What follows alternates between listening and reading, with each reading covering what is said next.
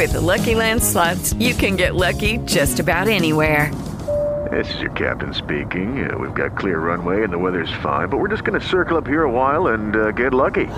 No, no, nothing like that. It's just these cash prizes add up quick. So I suggest you sit back, keep your tray table upright, and start getting lucky. Play for free at LuckyLandSlots.com. Are you feeling lucky? No purchase necessary. Void where prohibited by law. 18 plus terms and conditions apply. See website for details.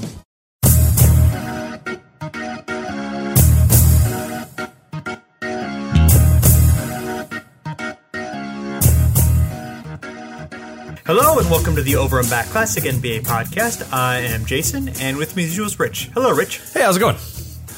Doing well, man. Um, excited for the discussion of our uh, latest show, uh, the um, all-time leading scorers in each NBA franchise history, and what they say about your team.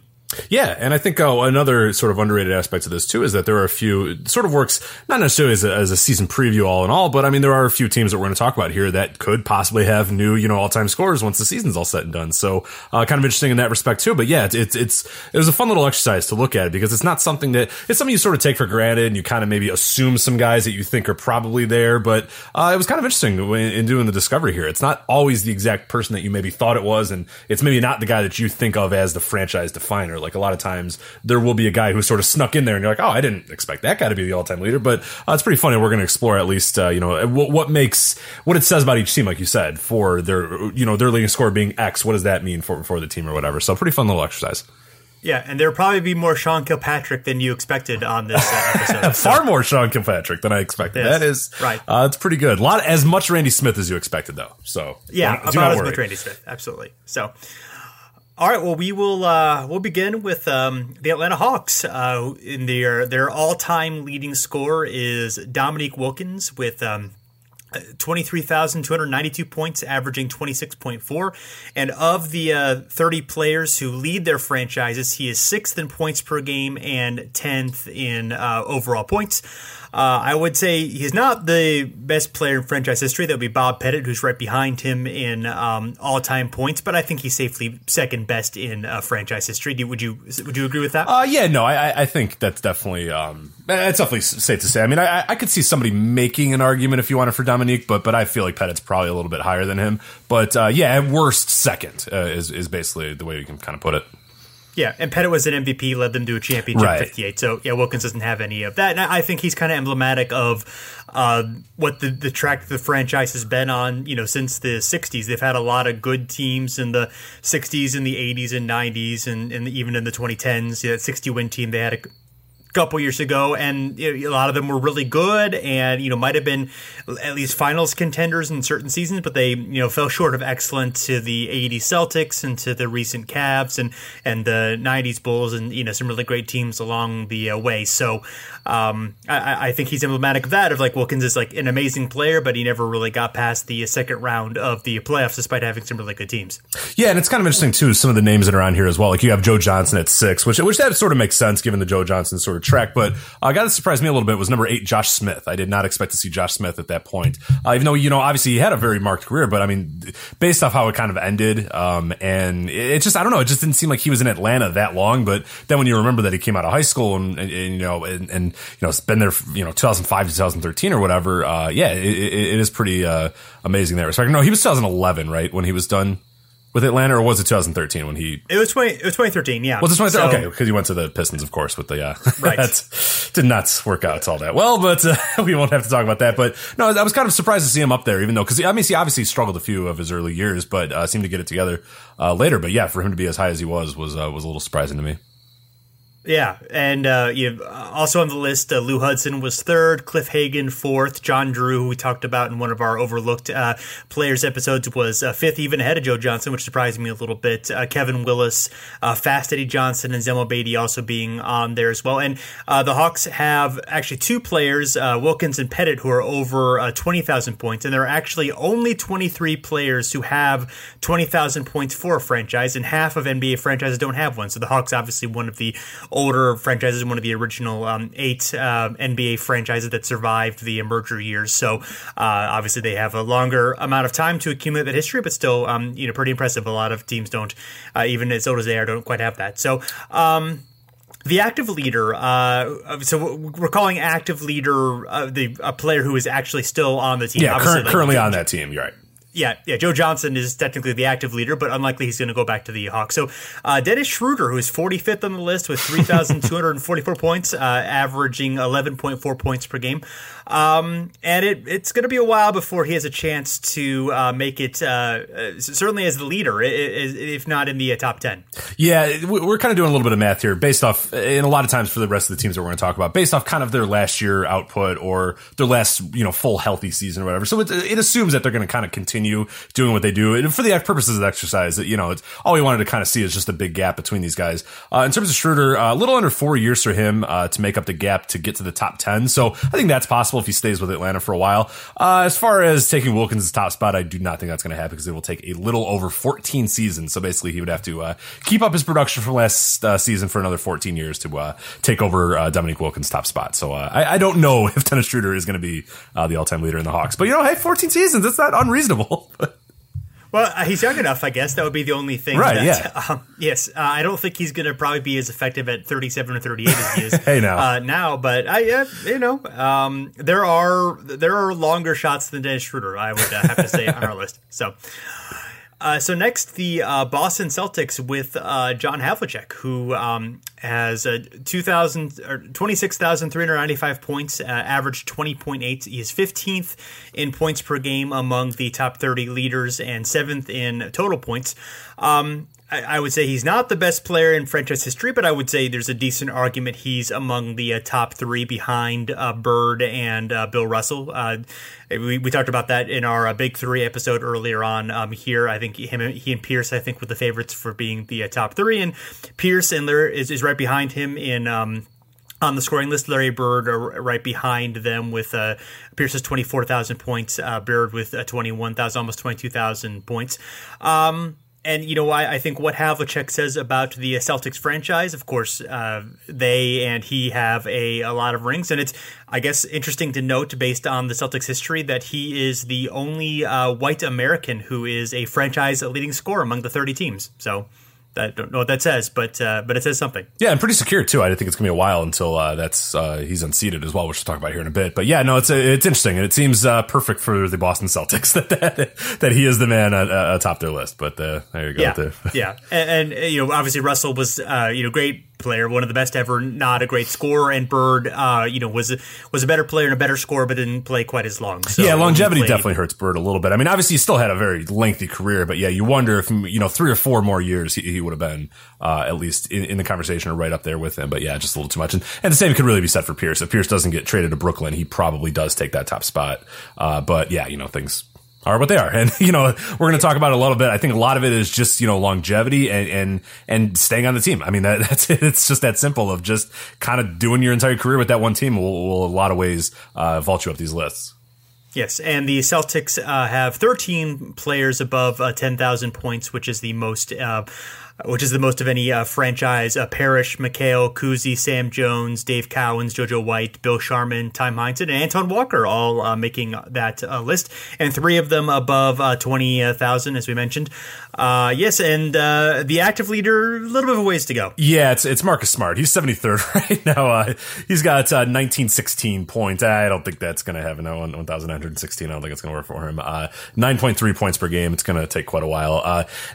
basically, another another 13 and a half seasons of his current production and he'll get into the top 10. So uh, I don't think that's going to happen. And I also do not think Marcus Smart is going to keep up his production that he had last year, uh, given that they've acquired a few other people that like to score the basketball. So uh, yeah, I don't think uh, Marcus Smart anytime soon is, is going to get either in the top 10 or, or number one. But uh, one thing I did find really interesting though before we, we move on to the next team is is how many of these players – played together in the Celtics. You know what I mean? Like this is a franchise that had obviously a lengthy history or whatever, but you have, you know, in terms of Cousy, Jones, Russell, you know, Sharman, Heinsohn, all kind of the same era, same team or whatever. Uh, in the 80s, obviously you have Bird, Parish, McHale, uh, all right in there. You have a few of the 70s guys as well kind of lumped in with in terms of Cowens and, and, and JoJo White. And then really just the other two are Antoine Walker and Paul Pierce. But basically, you know, three eras of, of, of Boston Celtics basketball, very successful Boston Celtics basketball, you know, save for obviously the Pierce Walker era, you know, obviously didn't win the rings. But other than that, you're basically representative of those three eras. I mean, obviously, it speaks to the fact that those eras did last quite a while, but it also speaks to you know just how great those teams were at that point, especially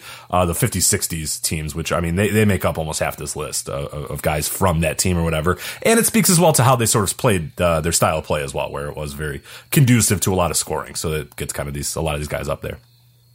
Yeah, and they were, as we've talked about before, you know, they were really, um, you know, as the shot clock was instituted and the pace increased, they really took advantage of that with, you know, fast breaking and you know Russell's ability to turn defense into offense and, and all that good stuff. But and that's uh, very much, um, you know, shown in in where they rank historically with all their you know great team success and and yeah, it really fits the periods in which they had their most success with Pierce, kind of bridging, you know, both the the you know, years with Antoine Walker where they were pretty good. They went they had that Eastern Conference Finals in 02 and then of course the you know the the Garnett um, Allen years where you know Garnett and Allen weren't weren't uh, around long enough and weren't prolific enough scorers at that point in their career to make this list. But you know Pierce obviously bridging those those eras. Yep.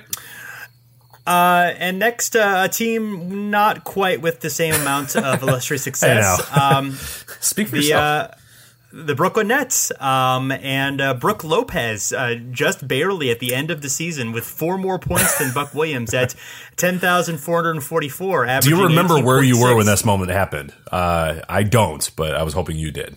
I was on Twitter when I heard about it, uh, which would have been soon after the moment uh, happened. Of course, Brook Lopez was traded to the Lakers, so he will not be adding to this um, total now. Um, but he is uh, among the 30 players who lead their franchises, 23rd in points per game, 27th in points uh, total. Um, it's interesting to list where where you think Lopez is in franchise history. Um, you know, certainly not the you know best player that would probably be either Jason Kidd or Julius Erving, depending on you know if you value Kidd's longevity over Erving's. You know, only played three seasons with the um, Nets, but they won two championships in there, and he was you know undisputably the better peak player. So, um, but I, I, would say top five. You know, you can throw you throw Buck Williams in there. You know, Carter or Jefferson as well. I think is are, are as well. I don't know if there's anybody else really on that list you're thinking you know would be among the top five in franchise history, which it kind of I think says something about their franchise history. Unfortunately. Yeah, I think it speaks more to. I, I, mean, this is a team that's been around for 50 years, and like the the names on this list are, are, are, guys that you know either play just a kind of a cup of coffee with the team, or or guys that just don't jump off the page. I mean, I think the, the harder issue is trying to figure out who that top Nets player of all time was. Like, like I, I think you could reasonably, like you said, make a make a case for Erving, make a case for Kidd, but I mean, otherwise, this list you got Brook Lopez, Buck Williams, Vince Carter, Richard Jefferson, and Jason Kidd. So those top five are all guys. You know, obviously, Kidd and Jeff, uh, Kidd and um, and Jefferson played at the same time. Uh, Carter and Kidd played at the same time. He comes a little bit later. Uh, then you have Brook, uh, you know, Brook Lopez who comes at the tail end of the Vince Carter era. So you basically just have that. That's 2002 to the present is basically represented there. And then you have Buck Williams in like the mid 80s. And then the rest of their history is pretty much just out of here. You got, you know, John Williamson in sixth, uh, Julius Erving, as you mentioned. Seventh, Kerry Kittles comes up uh, eighth, Derrick Coleman, and Chris Morris. I think it speaks more to just that team, man. It's been around for 50 years and there's just no history, no, like, there's not that guy. There's not even, you know, a few guys that you can say. There, there's just a blob of guys that you're like, yeah, I guess, uh, whatever. You know, Erving in three years could, uh, justifiably could be the best player in Nets history, which is, is nuts. Yeah, I, I, mean, you know, he's seventh all time in on their scoring list, despite only playing there for three years. I mean, that's, that's pretty in, incredible. So, um, and, and, yeah, I would I definitely say he here a Kidd. You know, you would argue that either of us the most successful periods came with Kidd and um and, and Erving. So, yeah, and the only t- the only three teams with um, points leaders that are lower than the Nets, uh, which, which, are the Grizzlies, the Hornets, and the Pelicans, have each existed 25 or, fi- or, or, fewer years. And as you mentioned, the Nets have existed for 50. So, um, and uh, the active leader uh, at 87th, uh, Sean Kilpatrick, Sean with Kilpatrick. 1237, uh, average 13.3 uh, points uh, per game. So, um, and it wouldn't even necessarily take that long for him to make it into the top 10. No, sadly, it would only take him about six years at his current output uh, to make it into the top 10. So, again, how is that even possible for a franchise that's been around since 1968? But uh, yeah, I, I, actually wasn't sure that Sean Kilpatrick was a real person until I looked it up because uh, you put him on the list and I was like, ah, I don't, that's not a real person. That's not a real player, but apparently he is. So, uh, yes. Sean Kilpatrick, Brooklyn Nets, uh, six more years. So get on the watch uh, the Sean Kilpatrick watch because yeah, he uh, he keeps up that thirteen point three points per game for another six years. He's top ten. So yeah, get on the bandwagon. Look out, Chris Morris. yeah, watch yeah, out. watch out. Yeah, exactly. SK's coming after you, baby. All right. Is that what the anyway, kids call him? Um, they call him SK. What? What's that? Is that what the kids call uh, Sean Kilpatrick? SK. SK. Okay, that's what, Uh, SK. That's what the kids are calling him. Yeah. cool. Those Yeah, kids absolutely. and their nicknames, So- they're so They, many. they do. They, they do. They have nicknames. So if I knew his number, I would say SK and his number, but I uh, I don't know his number. Let's so I'm not call it look it up either, twelve. so- Let's say he's Yeah. twelve. Yeah. Yeah. Um, so next, another team, uh, lower end of the illustrious scale would be the Charlotte Hornets. Um, may have also been known as the Charlotte Bobcats. I don't remember that, but that seems to be Basketball Reference listed that. I think so I, I, I think you got your uh, Sean Kilpatrick's number six, by the way, in case you're curious. For those, Okay, there those you go. scoring at home. Uh, yeah, Yeah, as far as scoring your Bobcats thing, never heard of it, and I don't think. uh, Again, you're making up Sean Kilpatrick, and you're making up this Bobcats thing. I don't know what you're doing here, but yeah, I mean, why would anyone ever name their team the Bobcats? yeah, that would right. obviously like even if your name was that- Bob, I still it's like it, that, that's that's just pretentious to name it after yourself and like use a cat. You, you know, no, it, it, it's insane Yeah. that nobody would nobody would ever ever go through that No, no, and no, like make their so- colors like purple and blue. And no, it's it's ridiculous. They would never do that. Yes. Well, the uh, franchise's leading uh, scorer, uh, Del Curry, uh, with uh, with nine thousand eight hundred thirty nine points. So no one has made uh, ten thousand points in the uh, franchise's history. Averaged fourteen points a game. That he's thirtieth in points per game and 29th in total points among the thirty players. Um, yeah, they have not really. I mean, like like the Nets, but even maybe more magnified. They've not really had an all time great for any sustained period. Alonzo Mourning, I would say the.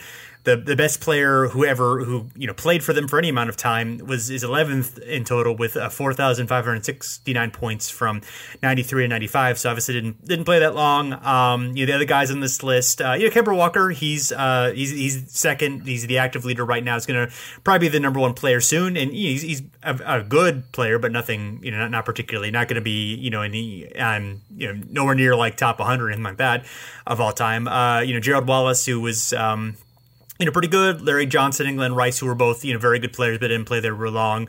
Uh, Muggsy Bogues, who's six on this list despite having an 8.8 points per game uh, average.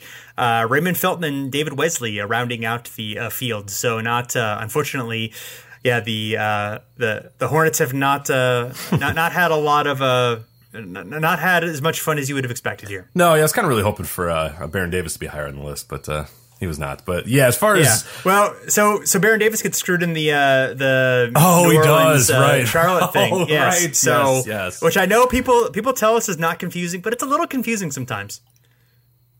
yeah, I mean, yeah. I get it. Like it, it's just the Charlotte history. So it's eighty nine to two thousand two, and there's like that three year gap, and that's 05 to, to Right. That, okay, I- that I makes that makes all the sense in the world. But yeah. yeah, but like he's still like you know Baron Davis kind of like he's. You know, he's kind of half Hornets and half Pelicans, even though he never played for the Pelic. You know, he played for the Right, yeah. you know, People people say it's not Pelicans confusing unless you're trying to do like research for something like this, and it's like, well, where do I put what pocket do I put this guy in, or what what you know Right. whose history does this guy belong to? Like Baron Davis, Yeah. yeah. Like to me, he's Hornets, but I can't separate the fact that you know half his career is Charlotte Hornets, and the other half of his Hornets career is New Orleans, and that belongs to the Pelicans. Like that that does you know for the purposes of this, like you would think Baron Davis, Hornets, yeah, Baron Davis. No, it's not because that they went to New Orleans, and yeah, so it, it is confusing even though people don't say it, but. um as far as active leader Kemba Walker, as you said, he has a real chance uh, to uh, tie or, or, or beat Del Curry uh, this year to take over the top spot. Uh, you only need seventeen hundred, uh, a little over seventeen hundred points uh, to, to, to tie Curry. Uh, he had eighteen hundred and thirty last year, so I think there's a pretty good chance, assuming health, pretty likely that he will pass Curry this year for the top spot. So make sure you're you're looking out for that as well and watching every single Hornets game with um, a renewed sense of purpose, knowing that Kemba Walker is soon to be the all time franchise leader. Charlotte franchise, not New Orleans Hornets, but whatever. Okay, yeah, that's Kemba Walker for you. Uh, for what it's worth, if we counted uh, Baron Davis's, um, uh, if we counted just his, um, His Hornets, output, yeah. yeah, uh, Charlotte and New Orleans, uh, he would have about uh, six thousand, uh, slightly under six thousand. Uh, Okay, points so he'd be fifth then. he He'd be would- fifth above Glenn He would be Rice. fifth. Yes, yes, slightly above Glenn Rice. So, um, so yes, so for uh, for, for what it's worth. I still love you, Baron. Yes. Um, yeah. So, um, so yeah, yeah. Kemba Walker's um, he is probably going to be getting into. He, he is going to be probably number one uh, this season, uh, assuming health. So, uh, so yeah, I think he's a better uh, all-time player than uh, Del Curry. He was, you know, nice three-point shooter and all that. But uh, yeah, when, when you're uh, when your leading scorer is Del Curry, that, that says something about what It's not the great, success yeah. that you've had for your franchise. So, uh, a little more successful, uh, the Chicago Bulls, uh, and uh, leading the way is uh, Michael Jordan with uh, twenty nine thousand two hundred seventy seven points, thirty one point five average. That is uh, second most in points per game and fourth most in uh, total points for a uh, franchise. I think it's pretty safe to say he's the best player in franchise history. Not going to have a whole lot of um, argument there. And uh, I was a little surprised. I, I, I guess they had more players with uh, ten thousand points than I uh, actually expected. You know, the um, of course Pippen's there. Uh, some of the um, seventies Bulls guys are there. Chet Walker just under uh, ten thousand. Jerry Sloan, Bob Love is there, and Luol Deng uh, actually. Yeah, made I the, did. I uh, would not have expected Luol Deng to be a 10,000 point scorer for the Bulls, but here we are. Yeah, exactly. Yes. So, um, yeah. Other than that, I mean, we have um, Kirk Hinrich played uh, long enough to get uh, to get 85, uh, 100 points. Uh, Artis Gilmore with uh, over 9,000, and then Reggie Theus with uh, with uh, 8,000, and uh, Derrick Rose just over uh, 8,000 for uh, 10th place. So. Um, so yeah, it's sort of an interesting list. I, I mean, I, th- I think the the two times in which the Bulls were really you know relevant, obviously the Jordan years would be, be by far the most, but also the early '70s Bulls that we've talked about several times, and they're well represented here as well. And then I guess you know the. Uh, the other years of you know when Derrick Rose was briefly you know an ex, a franchise player and was winning MVPs and the you know the um, Bulls were you know theoretically a uh, you know, conference championship uh, you know threat if it hadn't have been for you know injuries to Derrick Rose. Yeah, and, and a few of those years, especially the like the early Hinrich and early uh, Deng years, was another you know sort of semi-competitive team. I mean, a regular playoff team, if anything. So you know that was the beginning of sort of the rebuild or the you know the the rises from the muck of the post Jordan Bulls. Um, and then yeah, it sort of parlayed themselves then into the Derrick Rose era, like you said. And then uh, Deng obviously got a little bit of benefit of both ends of those um, uh, both those eras. So uh, as far as franchise active leaders, well, since after this after this uh, off season, uh, it's no more Jimmy Butler. It is a guy that I would have never, ever in a million years expected to be the active leader for any team's uh, uh, scoring, but it is Nikola Mirotic. At, he's 47th of in their all time at 2,354. He's got 10.8 points per game right now. Um, he's only 26,923 away from topping Jordan. So uh, if we take his career high single season point total, which is rookie year, so yeah, it's depressing, but it was his rookie year, it will only take Mirotic only take him another 32 seasons to beat out Jordan.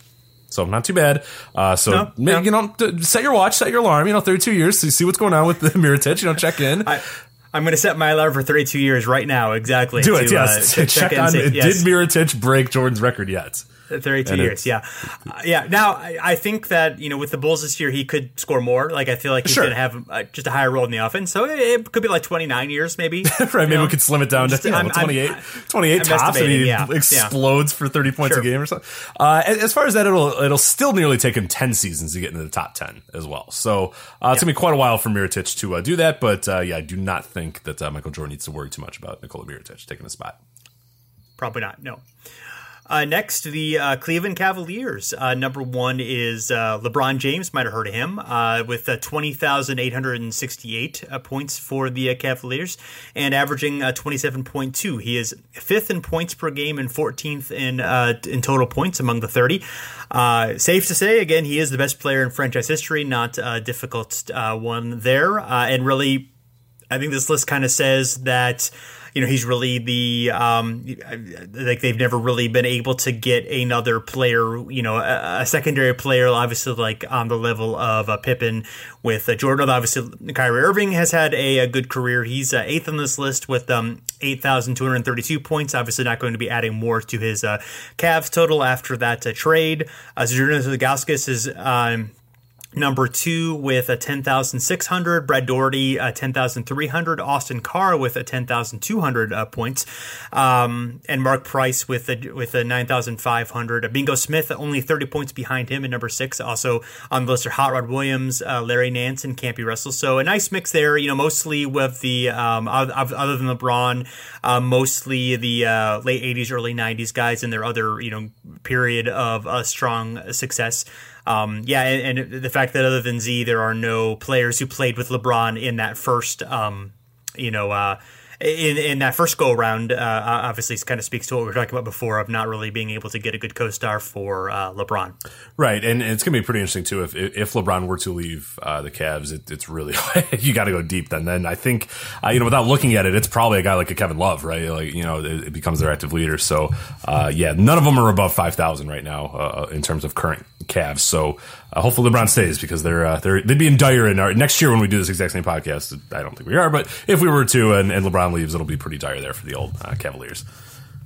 Yeah, not exactly um, a strong list. Yeah, now I'm I'm I'm curious about who. Oh, it's actually Tristan Thompson. Tristan, Tristan oh has lord, yeah, uh, four thousand three hundred seventy eight. Uh, he is twentieth overall. Uh, Kevin Love twenty fifth at uh, three thousand six hundred and four. Um, uh, yeah, although Tristan is averaging 9.4 points per game and Love is averaging 17 points per game, so he might uh, catch up with him uh, reasonably soon on uh, on that. So in a year, it could be uh, could be Love depending on how things uh, go there. But um, yeah, so it is yeah, f- four players above uh, 10,000. Um, one of them, of course, above a 20,000. Um, so. So next, uh, kind of a similar boat in terms of uh, all-time, you know, franchise leaders. Uh, with one extremely dominant, the Dallas Mavericks with uh, Dirk Nowitzki, uh, thirty thousand uh, points um, for his career, thirty thousand two hundred sixty to be exact, and point seven average. That's thirteenth in points per game and third in points out of the thirty.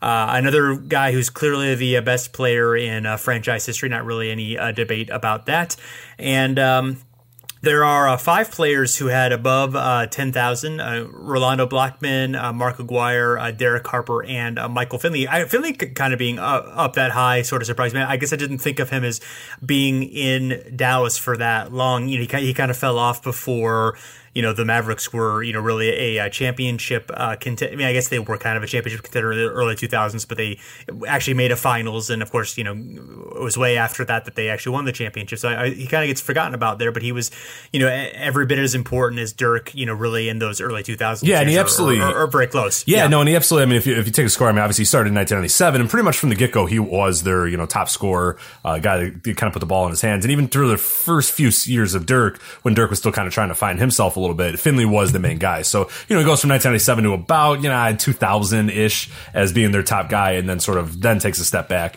But also the prolific offenses with, you know, Nash, Dirk, and, and him, of course, uh, under Don Nelson too, certainly helped. I mean, they accumulated a lot of points during that era as well. So it makes a lot of sense that he would, uh, he would be up there. Yeah. For him to be as high is a little surprising, but, uh, for him to be in the top 10, I, I, I'm not surprised by that at all.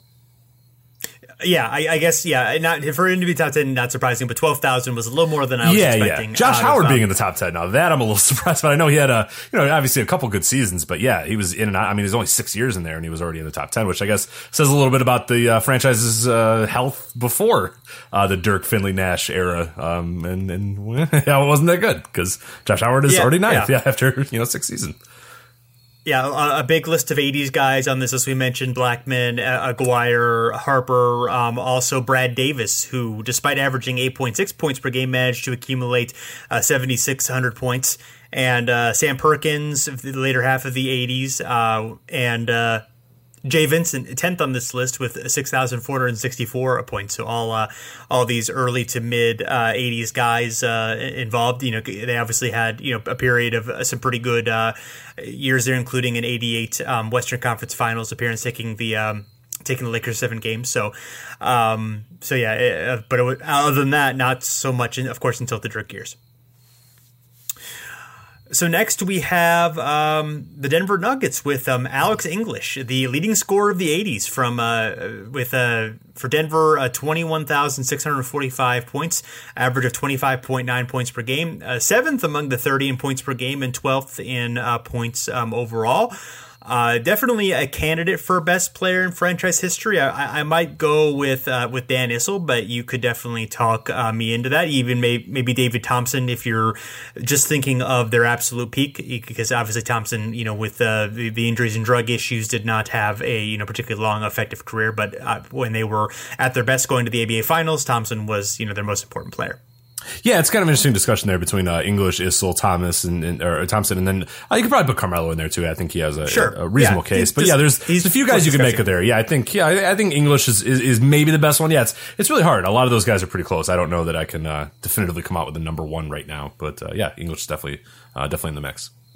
Yeah, uh, yeah. So, um, yeah, I mean, i of course, he was the all-time leading scorer of the '80s. I mean, obviously, uh, the Nuggets are well known for you know being a running gun type team throughout most of the uh, '90s. So they you know piled in points you know maybe faster than a lot of. Uh, franchise leaders would but um, I mean he was a really you know tw- 25 points per game throughout the uh, throughout the decade that's a that's pretty prolific that's that's up there in um, NBA history and he's sort of uh, know, maybe a little bit overlooked for you know how uh, prolific he um, he, he really was. But uh, yeah, the uh, the Nuggets also have uh, those guys are above uh, ten thousand points. Also, Ralph Simpson is there, and rounding out their uh, top.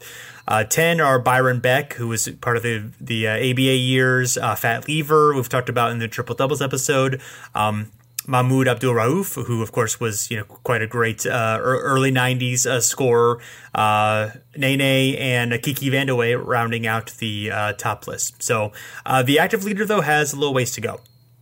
Yeah, it's Kenneth Faried. Uh, he's 24th right now uh, at 14, uh, 1400, uh, or 4,858 for him, 11.9 points per game for him. Uh, he's really hard to predict, though, as far as when he'll overtake. I mean, he had three or four years a few years ago where his scoring was a lot more prolific than it is now. So I don't know, do we extrapolate those numbers or the 587 he had last season? I feel like last season was, was real bad for him. So I don't know. Let's just, hypothetically, we'll say, if we say 900 per season, which is, is more than he's done recently, but maybe he figures it out again or, uh, you know, gets back to where he was a few years ago. It doesn't matter because it's going to take him, um, a little over two seasons getting in the top 10 if he uh, goes back to sort of what he was as a scorer. But as far as taking over Alex English, I mean, that seems pretty impossible. It'll take 18 seasons at Faried's, you know, career best uh, to top Alex English. And, and it's pretty good chance his career best is, is done and he's sort of uh, in a regression period now. So, yeah, I, I don't think Kenneth Faried, uh, I, think maybe an outside chance that he gets to top 10, absolutely zero chance in the world that he gets uh, to number one. Yeah, and also he's behind um, Paul Millsap now, so that seems less likely that he's going to be, have yeah. a, a bigger role, you know, or maybe a little bit, but yeah. Um, yeah, uh, possible for top ten. Uh, you know, uh, yeah, Kiki Vandeweghe was a really great scorer, but only played for the uh, Nuggets for four seasons before moving on to uh, Portland. But averaged twenty three point three uh, points uh, per game there. So, um, next, uh, the Detroit Pistons, um, who uh, the leader is uh, Isiah Thomas, who uh, had um, 18,822 points, uh, averaging 19.2 uh, points per game, 21st on the list in points per game, 17th in points.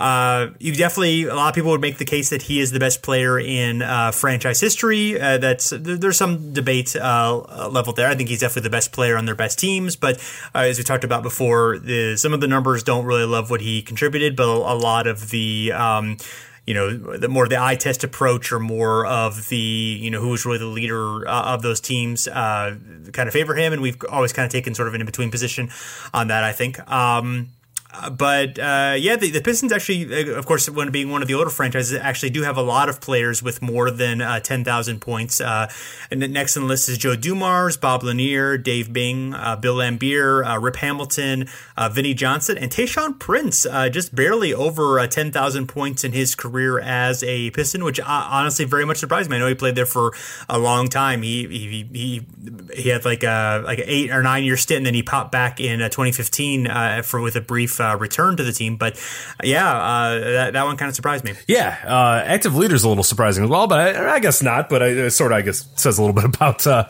uh, where the Pistons are right now. But the active leader at 31 is Andre Drummond at 5,120 points, uh, 13.3 points per game. Uh, as far as when he'll be in the top 10, in about three or four more years for him at this current cor- uh, scoring pace, I'll get him in the top 10. As far as the top spot, though, I think it's going to be pretty tough. Uh, it's going to be about 10 and a half more seasons until he does that. And uh, yeah, it seems seems difficult to extrapolate, you know, current Andre Drummond uh, in the NBA in, you know, 10 and a half years. Uh, who knows? But yeah, it, it would take a little, uh, kind of a, I'd say a little bit of a miracle for him to be the top or him wanting to stay in Detroit for as long as he is. And given how his career's gone in Detroit, I don't know that that's uh, going to happen either. So we'll, we'll, we'll see how Andre Yeah. Drummond goes. But uh, yeah, it's going to, it's to be a while until he's either in the top 10 uh, and, and very long until he's the number one. Yeah, I mean he's pretty young, so I mean, I, like if they decide if it works out, he, they could keep him. He, he could rise up those rankings, and you'd have definitely be in the top ten. But uh, yeah, obviously that would be a long time, and a lot of things would have to happen for him to uh, get there. Uh, rounding out the top ten, uh, I forgot to mention Grant Hill, uh, just under uh, ten thousand, nine thousand three hundred ninety three points, and then John Long, um, sort of a forgotten name, was rounding out this list at at number ten. I, he's he played sort of an interesting two eras in um, in, the Pistons from 79 to 91. I, I, think there was a gap there and he, he came back, but uh, it's interesting to, uh, he goes pretty far back in terms of, um, you know, a completely different era of Pistons basketball and then uh, was, I don't know if he actually played on the championship team, but was there, you know, kind of at the end of that uh, Bad Boys run. So anyway, um, next is a very interesting franchise to uh, think about is, uh, the uh, Golden State Warriors, and their leading uh, scorer in uh, franchise history is uh, Wilt Chamberlain with uh, 17,783 and 41.5 points per game. um, he is uh, first in points per game, not surprisingly, 20th in points, and he only played there for, I believe, four and a half or five and a half seasons. So, um, you know, um, it, it, was obviously playing in an era in which he could, uh, you know, accumulate massive uh, points total, and he was, of course, an awesome scorer, scoring 50 points per game one season. Um, and uh, he is just barely ahead of several players above uh, 16,000 points. Uh, Rick Barry, uh, Paul Arizin, and uh, Chris Mullin, all kind of representing different eras of uh, Warriors basketball, including the championship years with Barry and um, in 75, a um, mid 50s championship with Paul Arizin and uh, Mullin, you know, with a good run TMC and those, you know, some interesting teams there. Um, then followed by, uh, uh, Nate Thurmond and uh, Steph Curry, who we'll get more to in a second, with just over thirteen thousand points. Uh, Jeff Mullins, uh, Purvis Short, and Neil Johnston, all over ten, all over ten thousand points, and just barely uh, Joe Bear. Joe barely uh, behind ten thousand points uh, with nine hundred with nine thousand. He just cared, if he just cared four uh, points more, he would have been there. Tenth on this list. a little bit, yeah, exactly. So, um, yeah, so they have, they have, of course, again, another team that's been around a long time, but they have nine above uh, ten thousand for um, the franchise. Any, anything else? Uh, anything Anyone on there uh, stand out to you uh, other than, of course, uh, no? I was, um, you know, not seeing Klay Thompson up there quite yet, but I feel like he, I, I, you know, not looking at the numbers, I feel like he's probably pretty, uh, pretty close. Let me do look at the numbers right now just to see kind of where he's at. But uh, everybody else kind of seems about where I would think them uh, to be. Uh, Steph Curry, uh, we'll, we'll talk obviously about him here in a little bit, but yeah, him being as high on the list already is is pretty cool as well. I mean, obviously he's been there for seven seasons. He's had you know three or four you know super prolific scoring seasons, but yeah, for him to be uh, as high as he is and you know knocking on the door, which we'll talk about uh, again in a sec, knocking on the door of, of, of the tops and, and, and top in the franchise is pretty cool to see, especially when that franchise's head is, you know, Wilt Chamberlain. Oh, Klay's eleven, so he's right. Yeah, he's right. He's just got to. Uh, he's got to care like a eleven hundred points more, and then he'll be uh, over Joe Barry Carroll. So there you go. Yeah, shouldn't be too hard. I think he'll probably get that uh, this season, so he'll be. Uh, so, so Joe Barry will be knocked out yeah. top ten, sadly. But yeah, so um, yeah, so Curry's not too far away from uh, from Wilt, in fact, uh, to be the leading scorer of the uh, franchise. Yeah, no. So Curry, uh, you know, if if assuming he maintains last year's numbers with you know obviously with Durant by his side, he's never going to be the same sort of gigantic score that we saw for a few years there, but he's still going to be quite a good score. If we assume that, obviously he keeps up the same production he had last year, Durant keeps up his production or whatever, uh, we're looking at a little over two seasons until he tops Wilt. So not that long for Steph Curry. Uh, what will be interesting though to see is, you know, if something, if Durant were to get hurt or something like that, if Curry could return to that and maybe accelerate that a little bit. But one way or another, uh, a little over two seasons uh, of Curry staying in, in, in, Golden State and he will become um, presumably the, the top scorer in, in franchise history. So pretty cool. So um, next is the uh, Houston Rockets, and uh, number one is Akeem Olajuwon with uh, 26,511 points, a 22.5 uh, points per game average, 12th in uh, among the 30 players in points per game, and fifth among um, point leaders. Uh, I would say definitively yes. is the best player in franchise history. There are six players with above 10,000 points for the franchise. Calvin Murphy is next with almost 18,000. Rudy Tomjanovich, uh, Elvin Hayes, uh, Moses Malone, and both around 11,000. And uh, James Harden almost at 11,000 as well. He's number six total with a 27.4 points per game at, when he's been with the Rockets. Uh, rounding out the list, our Yao Ming, Robert Reid, Mike Newlin, and uh, Otis Thorpe. Um, I mean, I, I, think the most interesting thing here, of course, is. Um, you know, Harden, oh, despite you know relatively short career in uh, in Houston Megas, he's played five years there now, but is uh, you know pretty high up on this list. Uh, probably going to be passing uh, Moses Malone and uh, Elvin Hayes uh, pretty soon. Um, probably not going to get there. I don't know. I it, we, I guess you can talk a little bit about whether he has a shot at uh, being yeah. It, it's well, I think one in one respect it does speak to Hakeem's uh, longevity that it's going to take uh, James Harden a little under seven years. Uh, his current production was about twenty three hundred plus points per year uh, to, to, to top Hakeem. Uh, Harden's twenty eight, so I mean seven years at twenty eight. That's you know that's, that's tough to do. It's tough to kind of keep that level of production, and even if he drops off a little bit, you're, you're probably adding a few more years onto that. So really, we're looking at you know the chance of seven to ten years it's going to take Harden to, to top Hakeem, which again speaks to, to just how great Hakeem was. And, uh, yeah, even Harden in this, you know, atmosphere of, of the current NBA and in, you know, obviously the D'Antoni offense the past year whatever that, that, you know, he's obviously jumped up a little bit and has the potential to jump up for the next few years. But yeah, still it's going to take him, you know, you know, seven years at the current production. Probably you're looking at, you know, seven, eight, nine, somewhere in that range, uh, before he's even, you know, really contending for Hakeem. So, uh, yeah, pretty interesting in that respect that, you know, he hasn't been around that long with the, with the Rockets, but I think it, it says more, I think, about Hakeem's longevity and how, you know, dominant and how great he was. Uh, that that Harden is still you know close, but but pretty far away. Yeah, and you know, if it, if it hadn't been for Hakeem, the, the Rockets would be another franchise with a lot of players who had incredible short term success there, but didn't stay there. I mean, obviously Moses Malone won two MVPs while in Houston. Uh, Elvin Hayes was a really good player in his uh, first stint there, and then went back to the end of um, his uh, career. You know, obviously, um, Yao was a great player without a lot of longevity and and, and not. Um, and, and not even making this list. Uh, he's 13th overall in franchise history. Was a Tracy McGrady with just under 7,000 points. So. Um, uh, actually, it's slightly surprising that he was not there. Of course, we've you know, talked about his injury struggles um, uh, in in past episodes, but um, but yeah, just barely outside of there. So you know, another team where yeah they've had the great players, but mostly for short periods of time. Of course, with uh, you know Game being the exception, and looking like Harden, you're going to be a guy who's going to be there for a long time. Yeah, whether he'll be able to make it because I mean, obviously, I mean, he had one of the great scoring. He's had you know incredible scoring seasons for a while. He's going to slow down a little bit, probably with Chris Paul, you know, being there and sharing the ball a little bit more. And of course, as he gets older, there's no question he's going to uh, slow down. But yeah, I mean, he could you know he could play there another eight years or so and be really good. And you know, could I mean, I, I, th- I think there's a good chance he'll be number two on this list. He's you know about uh, seven thousand or so behind uh, the number two guy. So you know, another you know four years or so, he's going to yeah, probably pass that.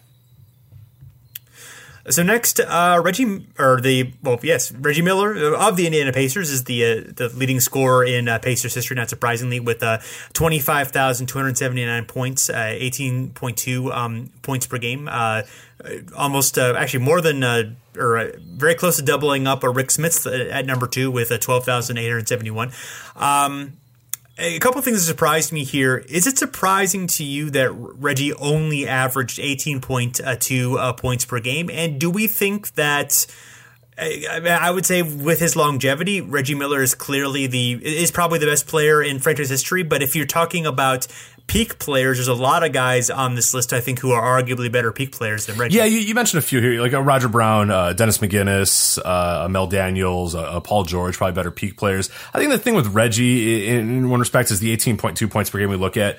Uh, you know, points per 100 possessions, which, which, you, you did a little bit of a rundown here. In terms of full career, if we look at some other scores, Reggie Miller's at 27.5 points per 100 possessions, so obviously a lot more than his 18.2 points per game. Havlicek, he goes to 22.5. Alex English is 30.2. Dirk is 32.4. Isiah Thomas is uh, 25.7. Uh, and the Dominique is 34.7. So we see some guys who go up a little bit. We see uh, John Havlicek who kind of comes down a little bit. And obviously Reggie Miller goes up a lot uh, when you add a little bit more possessions. And I thought this kind of interesting too. So I decided to kind of dive into it a little bit. Uh, the Pacers team pace during Miller's career is, is interesting. Here's they ranked uh, in the league 16, 15, 16, 7, 5, 18, 22, 25, 27, 21, 27, 26, 15, 25, 7, 10, 26, and 29. So really, uh, save for a few years where, where they had a little bit okay. I mean, they had one year, you know, two years where they were seven, and one year where they were fifth. The rest of the time, they're they're in the bottom half of the league, almost to the bottom, you know, third of the league in, in terms of um, uh, pace. So he just kind of seemed like he always played on a team. And I, I, again, like I don't know if it's a chicken and egg is because they had Reggie Miller, they played at a slower pace, or they played at a slower pace, and Reggie Miller kind of had to adapt to that style. I, it's hard to say. You know, obviously he had been there for so long, but yeah, I don't know. It, it's an interesting debate. I, I thought he would have had more than that, and he seemed like a much bigger scorer, and he probably was for the era a little bit bigger of a scorer if we see you know in terms of the points per 100 possessions. But overall, it doesn't jump off the page nearly as much as it maybe should or as much as as we think. We kind of think of Reggie Miller being synonymous with the Isaiah the Indiana Pacers and and and being a great scorer for the Indiana Pacers and I don't know, it doesn't really bear out all that much. I mean, he was their best score in the 90s obviously and it was a, a semi-successful team, but yeah, his numbers don't don't really jump out as much as you would sort of assume they would. Yeah, I mean there are other, obviously there are other ways to, to measure scoring other than points per game, but it was it was you know pretty low you know considering um, it wasn't like he was providing like great defense or you know other things. I mean, obviously the, the, he's known for the stepping up in the big playoff moments and that sort of stuff, and that's certainly very meaningful. But yeah, as far as like being one of the better scorers in NBA history, which I think a lot of people would agree that he is, at least for a guard, he's certainly not like prolific in the same way that a lot of these guys are. Even if you adjust for you know for pace with the points per 100 possessions, it's you know, he's I mean yeah he's you know, higher than like Havlicek who played in really fast pace for most of his career, but he's lower than you know than you know like Dominique or Dirk you know who I would think you know the, are guys who are you know primarily their value came from yeah. um, from scoring. So just interesting. Um, as far as the guys on the list, uh, Billy Knight. Um, actually third all time, which I thought was interesting, uh, was ahead of some of the, uh, the, the better players in French's history. Uh, Roger Brown was fourth, Jermaine O'Neal fifth, Danny Granger, uh, George McGinnis was uh, seventh. Just just popped into the uh, Hall of Fame, of course. you know, part of those part of the ABA years, uh, Vern Fleming, who I uh, was not someone I was expecting to be on this list from 85 to 95 with the Pacers. Uh, Mel Daniels won MVP in the ABA, and Freddie Lewis, another ABA uh, vet. So the so that era is represented uh, pretty well here. Uh, Paul George actually not in the um, top 10. I forget exactly where he ranked. He was somewhere around like 12, 13 or so. But um, you know, a little bit surprising. But I guess he didn't really play there all that long, and he wasn't necessarily the um, you know, he er, first couple years in his career, he wasn't yeah. you know, scoring as much as obviously. Danny Granger was the guy, guy, for a few years there, and then obviously he took over um, shortly thereafter. But yeah, it, was, it, was, it took him a little while. Uh, as far as active leaders, uh, yeah, I don't, I wouldn't worry if I was anybody. Uh, Lance Stephenson is he's at uh, 1,953, 58th, uh, and then Miles Turner, who he's at 1,792. Uh, I'm just gonna ignore Lance Stephenson because I don't think I don't think it wasn't worth doing the math to figure out Lance Stephenson. That's gonna be a while. I don't think that's happening. Uh, Turner though, he would need a little over six seasons at his current scoring pace uh, to reach the top ten. You can kind of assume that he's probably gonna score a little bit more now with Paul George gone. So I don't know. Maybe you can make that you know just about six seasons, maybe five or six or so uh, to get in the top ten. So that'll be interesting to see. Uh, it's gonna take him though uh, about 20 years to reach Miller's spot. So again, yeah, even if his scoring really gets better, you're looking at you know what 18 to 20 years still. So I don't think, uh, I don't think he's going to be the all time. But the fact that it's only going to take, you know, uh, hypothetically, you know, five, six years for him to get in the top 10, you know, speaks a little bit to the franchise and their history as well. Yeah, it's going to take some overdrive for Miles Turner to uh, be able to make it into uh, uh, to, to, to make it to that illustrious company. But yeah, even popping in the top ten would be pretty good. Um, so next, uh, obviously, you you know you want to shoot for Vern Fleming. Right, everybody, everybody, yeah, want yeah. To, you know, break all the records for, for Vern Fleming has. So yeah. Uh, so next, the uh, Los Angeles Clippers, also Buffalo Braves franchise. Uh, next is uh, Randy Smith. Uh, might surprise a lot of people to be in there. He averaged. Um, 17 eight points per game and uh, and had 12,735 uh, points for total his career but which of course is you know relatively low considering the length of time the Clippers have been around. But you know with the Clippers historically bad repetition not exactly that huge of a surprise. Uh, he is 27th in points per game 24th in total points um, overall um, and he played for the Braves from 72 to 78, then played when they moved to San Diego, became the Clippers in 79, and then popped up again in 1983.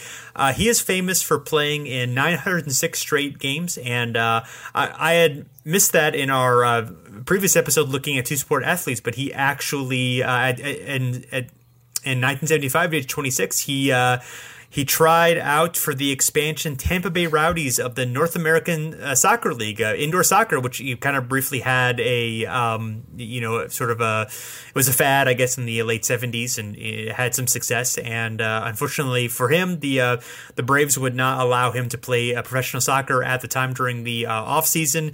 Uh, he did tr- had another tr- couple of tryouts, but it just didn't really happen for him, even though he had been a two time college soccer All American. So uh, it would have been an interesting um, uh, venture into a two sport athlete, but it was uh, yeah. No, I, I, found that exact same thing today when I was looking up Randy Smith. I was like, ah, what did Randy Smith's career do? And then yeah, I found that fact. I was like, oh man, a week too late for this Randy Smith fun fact. But uh, yeah, definitely good there. Yeah. Um, yeah. As far as yeah. you know, active leaders. I mean, obviously Blake Griffin is going to be your guy that you're looking at uh, right here. Uh, in terms of how long it's going to take him, you know, assuming health for Griffin, which is a large assumption given you know Blake Griffin's career. But uh, when he last played 80 games in a season, he had a 1900 points scored in the season. So let's take that number um, and, and, use that. Just you know, really ambitious here. We really we really want the Clippers to do it. Uh, take him a little under a year and a half to take over Randy Smith's mark. Uh, he's probably not going to play 80 games and always be healthy. So you know, assuming that he has a little bit of a drop off, it's going to be quite a few years. But I think you know, provided he sticks around in LA, which I, I, guess right now seems a little bit better than it maybe did a few years ago. Um, if he does stick around, he, I, I think will in, time take over Randy Smith, but it might take uh, a little bit longer depending on, on, on his health and, and, you know, what he can do in, in terms of just staying on the court more than anything. Because production's going to kind of always be there, or at least it has always been there for Blake Griffin, but it's just a matter of health for, for him, really. Yeah, uh, definitely, and he's um, you know he, he's a better all time player. You know, Randy Smith was a good player, but he's definitely a better uh, all time player. And and uh, I th- I think um, on his way to being the probably the best Clipper in history. You know, he got that extension, so he's probably going to be there for right. quite a while. So, you know, probably I would say that's Chris Paul right now, but probably going to you know pass him at, at, some point in terms of longevity and having he already has been there longer than Paul since he, he got an earlier start. But uh, the other guys on this list are uh, Bob McAdoo with um, with 9,434 points. Uh, Elton Brand right behind him.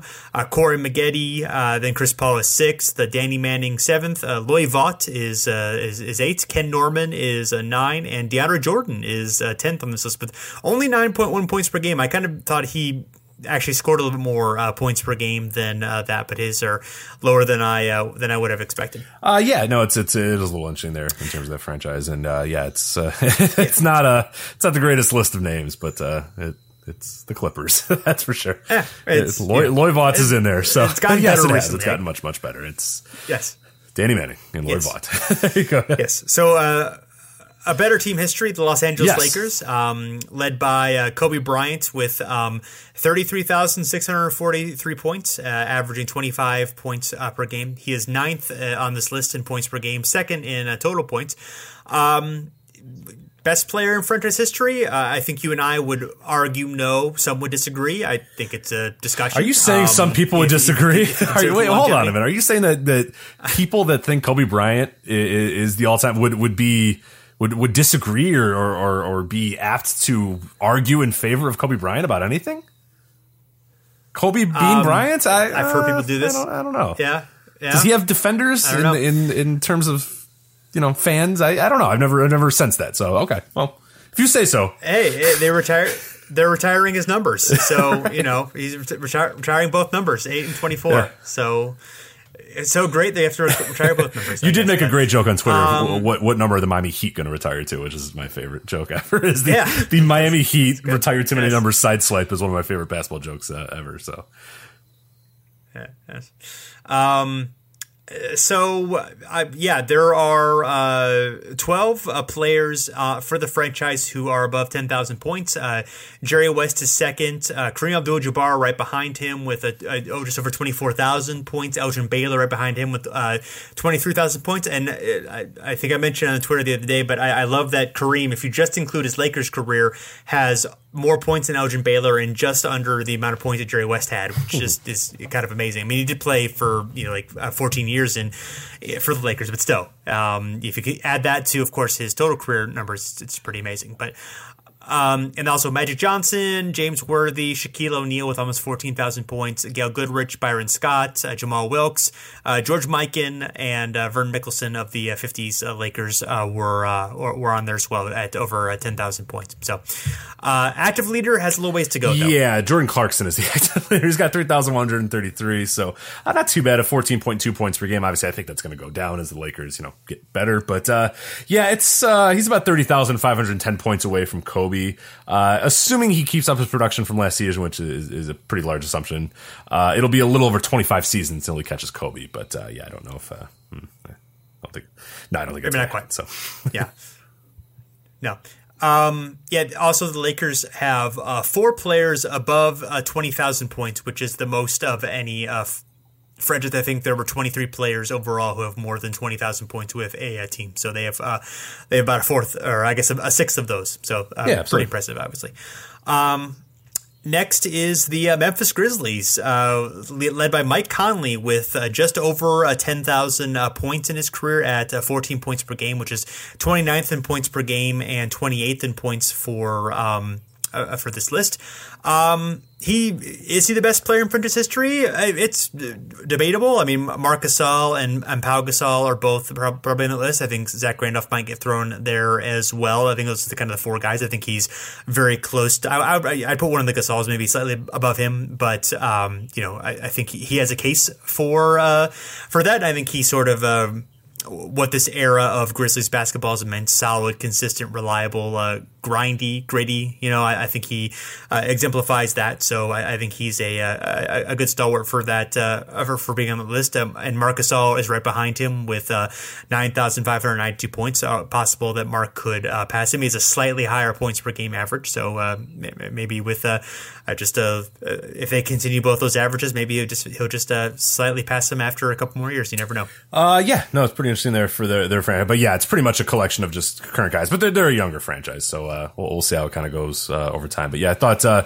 only uh, somewhat interesting though is that only one guy that I would consider you, you know really a Vancouver Grizzly or really uh, I mean any uh, Vancouver Grizzly Shareef Abdur-Rahim is the only one. The rest of the guys are all Memphis based, which which makes sense because they had you know obviously success with Memphis and been in Memphis now a lot more than they were in, in Vancouver. But yeah, still pretty interesting there.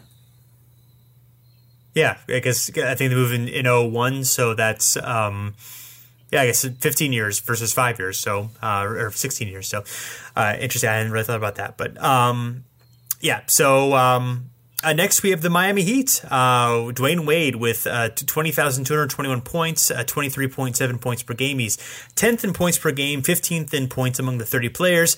Um, I would argue that if you consider just obviously the longevity of been here and, and, the success he's had, I, I, would say he's the best player in franchise history. You would, I would say LeBron was better at peak, but I would, I would weigh Wade's contributions during that uh, LeBron period and outside of it as being slightly better than you know LeBron's just in that you know narrow period. But you know we could we could argue about that, but you know who wants to argue about that? Uh yeah, no, not not not me, and I don't think you do either. So yes.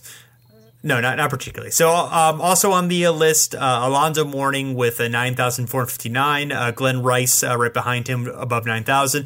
LeBron's actually fourth, almost eight thousand points. Uh, Chris Bosh with um, almost seven thousand points. Uh, Rony Seikaly, Udonis Haslem, who is the has the lowest points per game of any franchise top ten with seven point eight points per game with a sixty four thousand points. The next is Tim Hardaway, Eddie Jones, and Grant Long. So not really, a, you know, the um, outside of the big three, you know, not the most industri- uh, illustrious list there. I mean, Glenn Glenn Fry was Glen Rice, not Glen Fry. Glen Rice was was very good for a while, and obviously Alonzo Mourning, you know, was was great up until the uh, the kidney ailments. But um, but yes, uh, the the big three definitely dominating the uh, the list. Yeah, as far as uh, active leaders, uh, Goran Dragic and Hassan Whiteside are the two we're looking at here. Uh, Goran Dragic is at uh, 2,933, Whiteside is at 2,913. assuming Dragic maintains last year's 1,400 point total, um, he's looking at about 12 more seasons than Whiteside. it's going to be a while for Whiteside too. So I didn't even bother looking at those guys. But yeah, I think I think Wade's safe for for quite a while.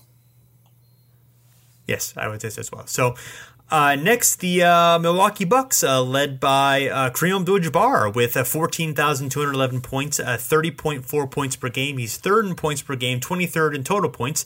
Um, and over his uh, six seasons in Milwaukee, I would say he is the best player in franchise history. Led them to their only uh, championship and won several MVPs with Milwaukee. I think that's a a, a fair um, assessment. Even though they've had some great success, including in the '80s, that was not necessarily fueled by a single superstar like it was for uh, during that time. They do have uh, six players above 10,000 for the franchise: uh, Glenn Robinson, Sidney Moncrief, Michael Redd fourth. He was a little higher than I expected, honestly, with 11,000 points. Bob Dandridge right behind him. Marques Johnson above 10,000, and then uh, Junior Bridgeman, Brian Winters, uh, Ray Allen, and Terry Cummings rounding out the uh, list uh, at uh, above 9,000 points. So obviously a, a very good list there. Ray Allen probably been you know it was really good for the Bucks. Probably would have been higher if he'd well, he definitely would have been higher if he'd stuck around there. You know, another, you know, probably probable Hall of Famer on uh, this list. Yeah, other than that, I mean, it, actually, other than Kareem, there is no Hall of Famer on this list. Although there's guys who I think uh, we talked about Sidney Moncrief before should be Hall of Famer. Bob Dandridge should probably be Hall of Famer. Marques Johnson should probably be a Hall of Famer. Um, I think Ray Allen will be. Uh, so uh, it's kind of interesting that three really underrated guys on this list, and they all haven't played for Milwaukee. Yeah, and as far as an active leader, uh, we, we got a little we got a little conversation here uh, in terms of Giannis Antetokounmpo. He is your active leader. He's 21st right now, four thousand seven hundred and thirty. 37. Uh, how soon he can become the top 10 or even the leader, it's, it's pretty interesting here. He's, uh, he's currently only 9,474 away from, from Kareem, so he's not too far. I mean, that's, that's a lot, but that's not insane. Uh, last year at 1800 at age 22. So uh, if he keeps that up and obviously if he stays with the franchise, I mean, age wise and, and production wise, I feel like he can stick with it. It's just a matter of sticking with the franchise. Uh, he can be the top in a little over five years. Uh, he can be the top. But as far as uh, top 10, a little over two and a half seasons, and he, will be in there. So um, it'll be interesting to see how, how that progresses. And of course, if he sticks with the team, um, what that can say. And, and really, he could become, you know, one of the franchise best if he sticks around for a while. But uh, yeah, that'll be that'll be the big question there if he uh, if he hangs around. Yeah, there's definitely a realistic realistic time frame for him to do that. Obviously, I mean, you know, doesn't seem like there's a reason why he wouldn't stick with the franchise, but of course, you never know what's going to happen with uh, with things. But um, next, the uh, the Minnesota Timberwolves, uh, Kevin Garnett, not surprisingly, way ahead of anybody else uh, 19,201 points with the uh, Timberwolves and 19.8 points per game. He's 18th in points per game, 16th in total points. Uh, very definitely the best player in franchise history. Um, he's the only player with more than 10,000 points for the uh, franchise. Uh, of any other players who have 5,000 points, there's only four others uh, Sam Mitchell, Kevin Love, Wally Szczerbiak, and Doug West. Um, are up there. So uh, obviously they've not been around as long as several franchises, but the fact there's only five guys on this list is uh, is telling. Um, However, Andrew Wiggins very close to uh, being so good across 5,000 points, uh, only five points away from that. And uh, Karl-Anthony Towns further down on the list, but certainly another guy who's 15th uh, right now and likely to sneak into the uh, top 10. Uh, yeah, so um, as far as Wiggins, he was at a 1,900 point scored pace last year. He would need about seven and a half more seasons of that. and then Karl-Anthony Towns uh, at the 2,000 point pace where he was last season would uh, need a little under eight seasons. So it'll be interesting to see uh, those guys if they stick around with the franchise and, and, and keep up their current production. Uh, they both have, I, I think, semi reasonable chances given you know their ages and, and where they are in their careers. Again, similar to Giannis, it's just going to be a matter of sticking with the franchise uh, for a length of time is going to be the most important factor here. Yeah, and health, health too, of course. Yeah, yeah, as well. But uh, yeah, yeah, yeah, obviously, yeah, yeah. But um, but you know, I think you know, and you know, um, Towns and I think he's talented enough, and Wiggins probably talent. You can obviously can score if nothing else. So um, certainly a, a, possibility there. Um, another franchise we already talked about their tricky history, the um, New Orleans Pelicans. Uh, since 2003, we are. Uh, evaluating them, and their leading scorer is David West, uh, 28th in uh, points per game, 30th in point total. The the uh, total points is um, 8,690 and 16.4 uh, points per game. Uh, definitely not the uh, best player in franchise history, although he, he's probably top three or four. Uh, Chris Paul and Anthony Davis, who are right behind him in the uh, the, the, scoring total, would be um, there. Uh, interesting that, uh, of course, West and Paul were both Hornets and not Pelicans. So actually, Anthony Davis is the only true Pelican on on this list, and um, is the active leader, and is probably pretty close to actually becoming number one. Yeah, on he, he's only about a one thousand one hundred ninety three away. he had two thousand and then ninety nine last season, uh, and he's had thirteen thousand or more, or thirteen hundred more uh, each of the last four seasons. So he almost surely, as long he, as he's not traded or, or, or something goes awry, uh, he'll become the number one this season. So uh, provided, yeah, provided health and he sticks with the team, uh, he will take the top spot as the New Orleans franchise uh, leader.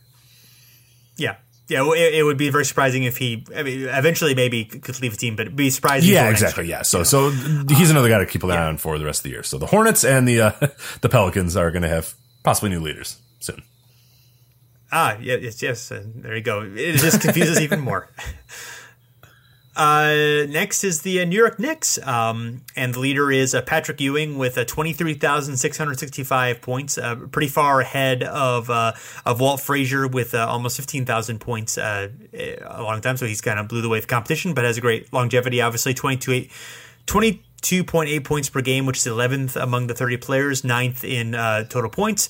Uh, I would say probably is the best player in uh, franchise history because of that longevity. Although you know Frazier and Reed both have, um, who are two and three on the list, both you know have, have a case we could discuss. They actually have seven players with uh, above uh, ten thousand for the franchise. Uh, Allan Houston was fourth, which which kind of surprised me at um, eleven thousand. Uh, Carl Braun next, um, who played from the, uh, late forties to the early sixties. I think he was not on the team that entire time, but most of that time. Uh, Richie Guerin and uh, was sixth, uh, who was a great scorer in his day. Carmelo Anthony is a seventh, and who has crossed ten thousand. And then rounding out is Earl Monroe, uh, Dick Barnett, and Bill Bradley, who are all over uh, nine thousand points. And um, and, and yeah, um, other than Carmelo, you know, who it's of course kind of a question about how long he is going to be with the uh, franchise. If he um, sticks with the team at least for this year, he definitely has the opportunity to move up uh, in those uh, ranks. And then uh, further down from that, it's going to be a while. Uh, yeah. So Porzingis, he, he's the active leader right now. He's 70, 72nd, uh, 2,224 points. he's quite a ways away. It's if, if we use his pace from last season, it's going to take about 18 seasons for Porzingis to do it. So unless he becomes a, a, way better scorer than we imagined, or you know suddenly turns it on and becomes just that much better of a scorer, or he's just a guy there that's on in that franchise for you know the next twenty years or whatever, uh, it's going to be a while for him, and uh, I, I, don't expect uh, Porzingis to be. Uh, with the Knicks for another 20 years. So we'll, uh, we'll see. But it looks like for now, Patrick Ewing is safe. Uh, so I mean, he averaged um, 18 points per game last year. So I, you know, I could see him getting into like the low to mid 20s. You know, as he really becomes yeah, and as, as, you know, there. when so Carmelo it, you know departs, you know, inevitably when he departs, yeah, he'll, he'll, bump up a little bit there. So I mean, yeah, you probably maybe can can shave a few years off that, but uh, or maybe a year or so off that. But yeah, we're still looking at you know 16, 17, 18 seasons for him yeah, I mean, you're looking at 15. You're looking at incredible longevity. You know, being with one franchise for his entire career, especially the Knicks, rare, yeah, especially, especially, for the Knicks. So, especially yes, the Knicks, so, given given yeah. you know the Knicks, it's uh, it seems unlikely that, that he's going to stick around. But well, the fact that Ewing was able to do it, you know, is, um, man, is remarkable. So, uh, and didn't even, and obviously left late in his career, but he was there for that long. So, yeah. Um, Next is the uh, uh, the Sonics Thunder uh, franchise. Of course, weird to have their histories mixed, but it is it is. People get very upset when you do so, this, but uh, um, it's true. It's the way they do it. Well, so I'm sorry. It it is. Yeah. Yeah, I mean, it isn't quite. Yeah, obviously, the Thunder don't r- really honor the Sonics history or recognize in particular, but we understandably given the situation, I guess. But um, anyway, uh, so leading the way, Gary Payton with um, 18,207 points, 18.2 points per game. Uh, he is a 25th in points per game, actually tied with Reggie Miller on of the 30 on the list, and 18th in total points. Um, interesting discussion on best player in franchise history um, because of course we we have Kevin Durant and Russell Westbrook uh, right behind them in, in scoring total. Uh, Durant left just before he was able to uh, uh break that. He's about 700 behind Payton for that. Obviously not going to do that. Uh, and Westbrook is a couple thousand behind uh, Durant. So um, and seemingly very likely to um, just you know break that. We'll, you'll get to that in, in a little bit, but. Um, I would say Durant is the better, the best peak player of them. Um, Westbrook obviously will be with the Thunder at least for you know another season. He's going to be free agent and, and, possibly for longer, so he could uh, break that as well. But Payton has better longevity than the uh, uh two of them, so that's uh, interesting little discussion. Yeah, uh, in terms of, I, I don't. Yeah, it's it's it's hard to say. I think, man, it's Uh, yeah, it, it, it's going to be interesting. I mean, I, I think Westbrook is going to sort of take that over uh, pretty soon. But yeah, I, I guess would you, would you go Gary Payton right now? Um, hmm. I would actually probably go Durant right now, Okay. but I but I think Westbrook's probably going to pa- pass him with longevity. Eh, Now, if, if Westbrook only plays one more season, then uh, that's and then leaves and goes somewhere else, then that that's a really interesting discussion because I would think the three are kind of all like right at a similar level um, in terms, you know, because I, I think yeah, the- Durant's the, the best peak player, although what Westbrook did last year was pretty amazing, and um, and, and Payton is was more like a, a tier below, but did it for a longer period of time, and he, the way that he, he was the best defensive player of the threes, and that you, you know, I don't know, and, and led them to. I mean, Durant and Westbrook went to a finals too, so it's hard to. Uh, I don't know. I don't know where exactly where I stand on Uh, that. as far as um, you know, active leaders, of course, Westbrook uh, we mentioned, and, and he's gonna. It seems pretty possible he's gonna do. We're a very pessimistic podcast, by the way. We're basically like every guy that's good on a team that's not great. We're like Davis is gone, this guy's gone, Giannis is leaving, this guy. We're just basically assuming everyone's leaving, but uh, we'll see here in a little bit. But Westbrook, if he stays, uh, it's gonna get awkward here for uh, the Sonics fans because he's only three thousand and fifty one away. Uh, he had 20, uh, 2,558 last season, so uh, you know, that's going to go down obviously with Paul George this season, but even if we put that down to 2000, it's only going to take about a season and a half for him to pass Gary Payton. So if he stays with the franchise, even for another two years, I think it's pretty likely that, that he's going to become the number one.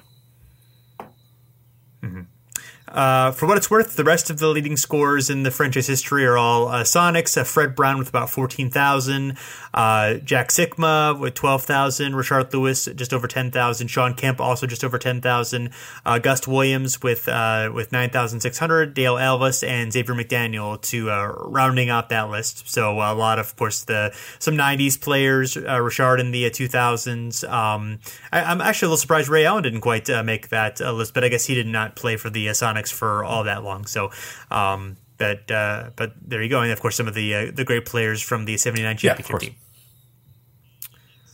Uh, and next uh, is the Orlando Magic. Um, and Dwight Howard leads the way with um, 11,434. 11,435 points, 18.4 points per game. He's 24th in points per game, 26th in total points among these 30 players. Um, uh, best player in franchise history. I th- this is an interesting question. Um, I would say probably not, even though he played longer than you know Shaq or McGrady, or I think the impact that they had. I would probably put Shaq at the uh, top of this uh, list. He is a fifth on the list of most points with. Uh, Eight thousand, despite you know only playing four seasons. Dwight played there for I I think nine seasons, so uh, or eight seasons. So um, you know it's a debate, but I would say probably not quite. Yeah. Um, yeah, it's another interesting one as well because there's not really a guy that, that jumps out, and it just seems so icky to say Dwight Howard. You know, it's uh, yeah, I, I, hmm, man. T Mac just seems like he was there for a lot longer too. You know what I mean? Like, especially this week and, and you know, kind of reliving his career. He seems like a guy that was there uh, forever, and he was really only there, you know, four seasons. So it's it's uh, it's, it's it's tricky there. Yeah, I don't know. I guess it's Dwight Howard, but that just that feels icky. I don't like that. Yeah, it's a little weird, but yeah. So uh, also crossing the ten thousand uh, threshold is Nick Anderson. I, w- I would say might be the worst to ten thousand points uh, for, any franchise player uh, uh, on this list. Now, he was a fine player, but but not you know. You know, when he's the only other guy with 10,000 points, it says something about your franchise history, which, you know, basically the biggest stars have not lasted. Tracy McGrady is third. Jameer Nelson is fourth. You know, was there for a long time. Shaq, as we mentioned, is fifth. Hedo Turkoglu is sixth. And um, Penny Hardaway seventh with uh, just over 7,000 points. Uh, Dennis Scott, Darrell Armstrong, and Nikola Vucevic uh, rounding out the uh, list. Yeah, and he's he's our active leader right now, and uh, sadly, he's nearly halfway there. He's only uh, five thousand nine hundred eleven uh, behind, assuming last season's output of one thousand points. Uh, he'll be there in a little under six seasons, but uh, yeah, he's regressing pretty fast as well. So I, I don't know exactly what he's going to do, but uh, yeah, this is a it's kind of a sad franchise, the Magic. So move on to better times with our next team. Angering our. Uh, they our- our know, Magic they know. Come on, like they don't know that their franchise is sad. They they're aware of it. Oh. I like the Magic. I always wanted the I mean, Magic to be good, but it's just like you know, it's, you know Yeah, yeah, the last they've had some like the last yeah. you know post Um, Dwight years have been. It's like all right, we're ready and we suck again. All right, sorry.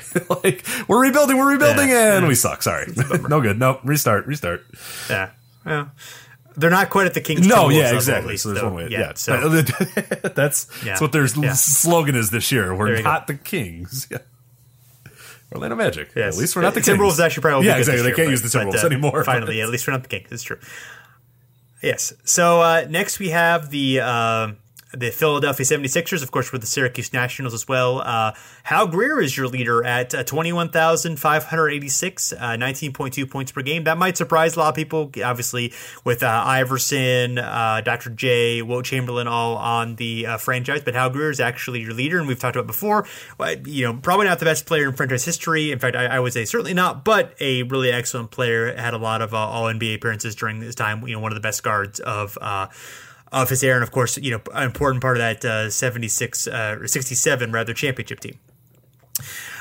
Uh, rounding out the list, also uh, second was uh, was Iverson, which is under under twenty thousand points. Dolph Schayes, Julius Erving with just over eighteen thousand.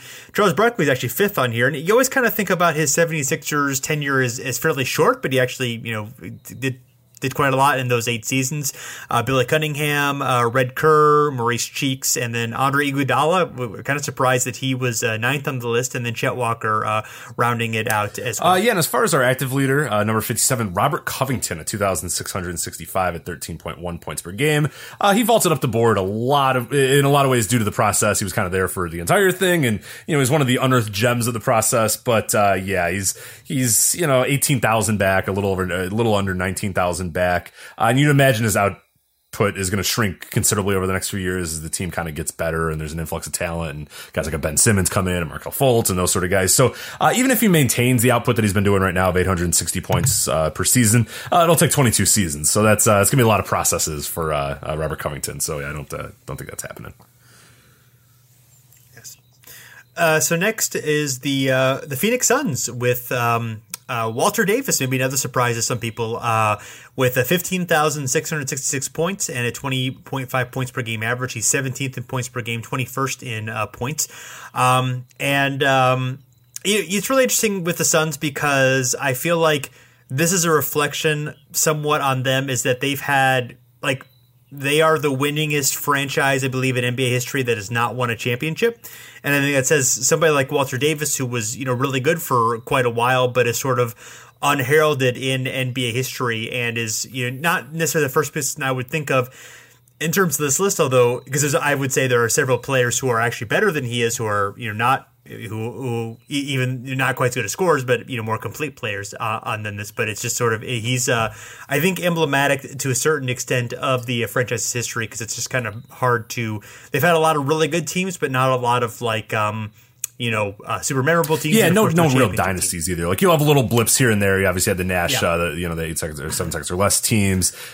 Uh, yeah, that that was a memorable team. So obviously that, that that's not right to, to say that they, that wasn't memorable. But but obviously, yeah, they did not. You know, they were Exactly. Yeah. I mean, that's probably the closest you have. And then, of course, you have the blip in the 90s with with uh, with Barkley and, you know, a little bit of the early 90s. But yeah, it's really just kind of been a franchise that's been hard to define by one uh, team. I mean, I think I would say the seven seconds or less team is probably their, you know, most, you know, poignant or, or their, their biggest dynasty or whatever. But other than that, it really hasn't been, and it really hasn't been a star uh, driven thing either. Cause even that, even the seven seconds or less was, you know, Amar'e, Marion, Nash. It was kind of the, the sum of all parts versus, you know, a superstar putting them on their back and, and, and dominating. And I think that kind of gets reflected here in, in Walter Davis being the man. you know, you play 10 seasons with the same team and, and you're kind of the top of the list of this. So.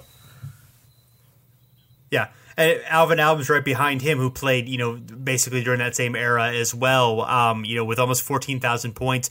And then Kevin Johnson, you know, who I think is one of the better players, of, you know, of course, with, with that uh, 93 team and throughout the entire 90s when they were very good for that time. And they were really good in that, you know, the, the those late 70s, you know, into the 80s. For most of those years, they were a pretty effective team as well. Uh, Shawn Marion is fourth. Uh, Dick Van Arsdale is uh, fifth. Uh, Amar'e Stoudemire is uh, sixth. He prolific scorer, of course, but you know, not the longevity there.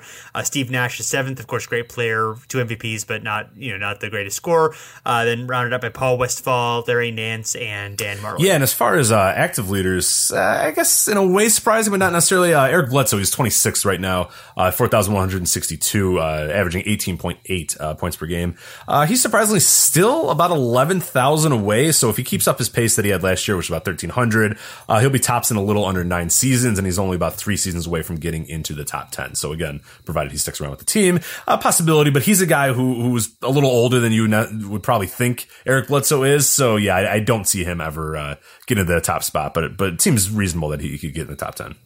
Yeah, he's 28. So yeah, that's um yeah, he top 10 certainly is possibility, but yeah, probably not uh not getting there. Yeah, Witherhill, of course, with the timeline that they uh, the franchise is is on, you know, um, it, it could be leaving, you know, before uh, before long. We're always pessimistic about guys leaving the team, but I don't think Suns fans are going to mind that one no, so much. Yeah. You know, they're looking for brighter days in the future. Yeah.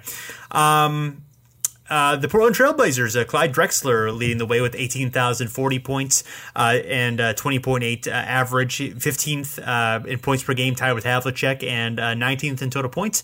I would say he's clearly the best player in franchise history. I mean, obviously there's Walton, but he really only played, you know, a a short time with the uh, franchise. I think Drexler's longevity, you know, puts him above that, and they did make two finals with Drexler as their best player. So you know, he's he's close to that level as well. Um, They've actually had six players above uh, 10,000 points. Uh, Lamarcus Aldridge uh, second, uh, Terry Porter right behind him, Cliff Robinson, uh, Jerome Kersey, Jim Paxson all over uh, 10,000 points. Jim Paxson always kind of surprises me on that list because I don't think of him quite as that good of a player.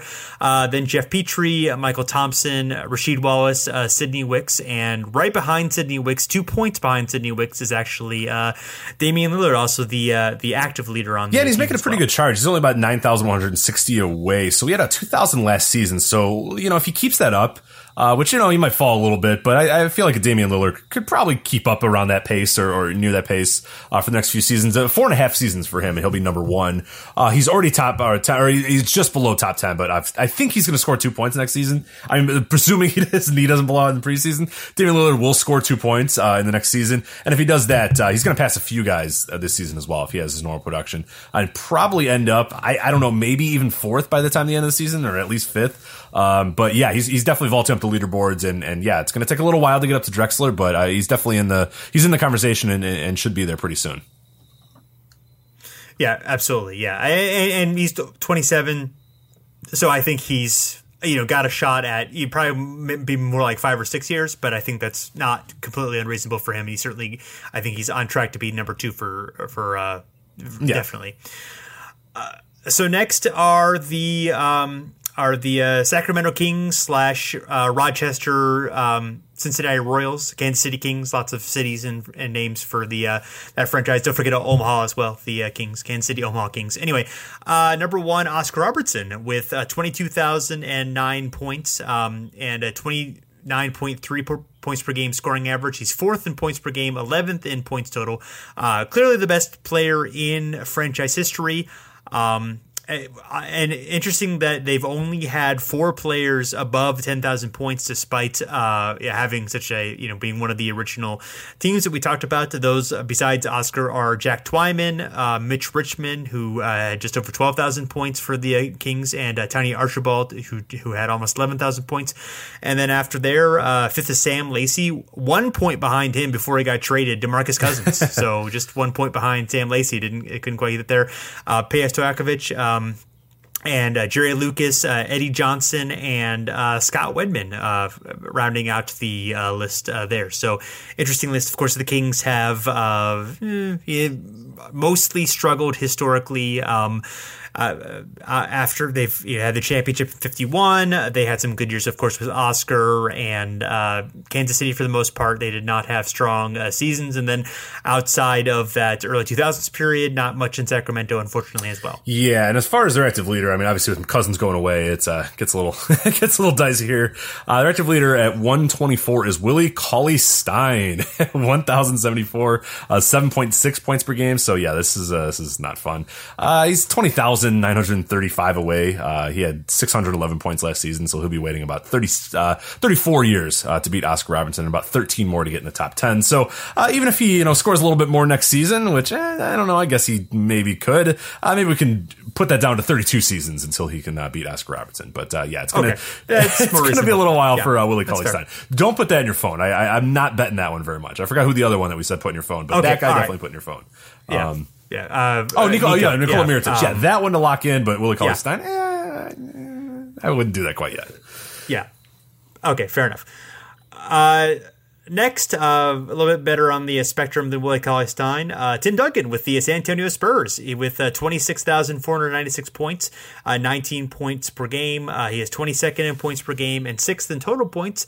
Uh, I would say clearly the best player in franchise history, although they've had obviously a number of great players, David Robinson and George Gervin as well. All three of those are above 20,000 points. They have six players above 10,000 with Tony Parker, who is about 18,000. I guess maybe could, he's kind of, kind of at the end now, and I I think he's injured at least for to start the year, but um, a possible candidate for twenty thousand points in his career. Uh, Manu Ginobili with about with over thirteen thousand, and James Silas with uh, ten thousand. Then you got Mike Mitchell, Sean Elliott, Larry Keenan, and uh, Kawhi Leonard as tenth with uh, sixty five hundred points. Um, so uh, gonna, gonna be gonna be a little while for him, but you can talk about that in a uh, moment. But of course, you know a uh, uh, quite an illustrious top of that list. Yeah, sure. so active leader obviously Tony Parker, but I, I, I don't uh, I don't think Parker's gonna have much of a contest. No, no. yeah. gotta take him off the list there. But uh, let's look at Kawhi Leonard though. He's tenth.